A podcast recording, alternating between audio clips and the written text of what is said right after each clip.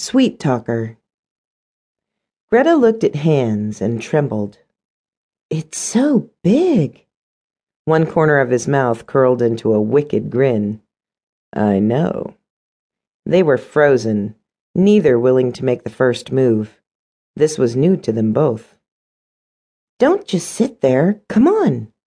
Greta climbed out of the taxi in front of Neverland Pier and stood there like a dummy. Hans scrambled out of the cab and joined her. She'd seen the famous summer amusement park on TV before, but being there in person was a whole other thing. She'd been to the rinky dink carnivals that set up shop in Goose Valley for the weekend, but they were nothing like this. She was thrilled Hans was there to share this with her. If only he was more than her neighbor. It would be wonderful to be in love at a place like this. Not that Greta wasn't in love. It was just that Hans had never picked up on her feelings, or, more likely, he'd chosen to ignore them.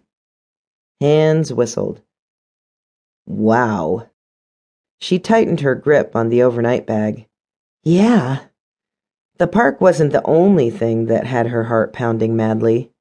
They might be sharing a hotel room later. Was the timing right to change things between them? Once she got him alone in the room, she'd find out.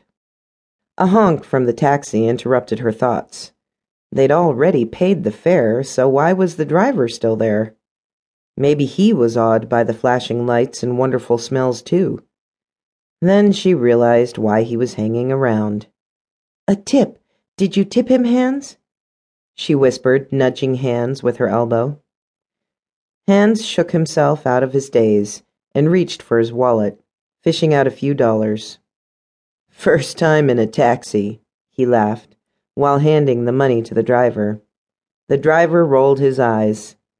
Cause sticking your heads out the window the entire ride didn't give that away? He drove off.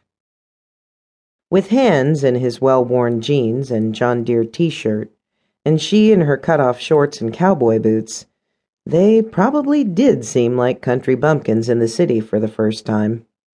Which was exactly what they were. But there was no time to fret about wardrobe choices. They were here to find her mom and his dad before they made the biggest mistake of their lives. Greta hesitated before crossing the wide wooden walkway that led from New Royalton to Neverland Island. She'd never been out of Goose Valley before. Neither had Hans. When she received her mother's letter, explaining that she and Hans's father wouldn't be returning from their annual shopping trip, and that they wouldn't be signing the contract with Golden Egg Foods, Greta knew there was only one thing to do. They had to find their parents so they could talk some sense into them.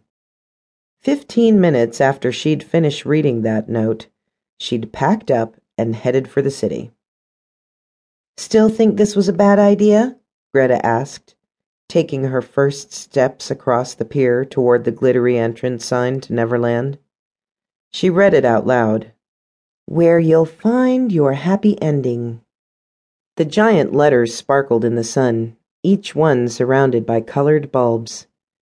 It must be dazzling lit up at night.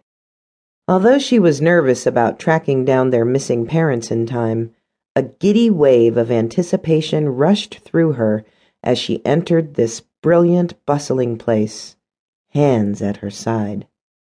She longed to slip her hand into his, but she felt sure he didn't share the same desire that kept her up so many nights, gazing out her window, counting stars, wondering if the right one could make her wish come true.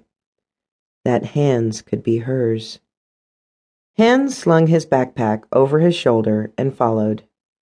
I'm not convinced your mother and my father ran off to join the carnival circuit. The rest of our stock is gone from the cold cellar, which makes me think they intend to sell it. And they could make a killing at a place like this, she said. I don't know where else they would be. They might decide to come home, Hans suggested. Maybe we should wait there. Greta knew Hans only joined her because he refused to let her travel alone.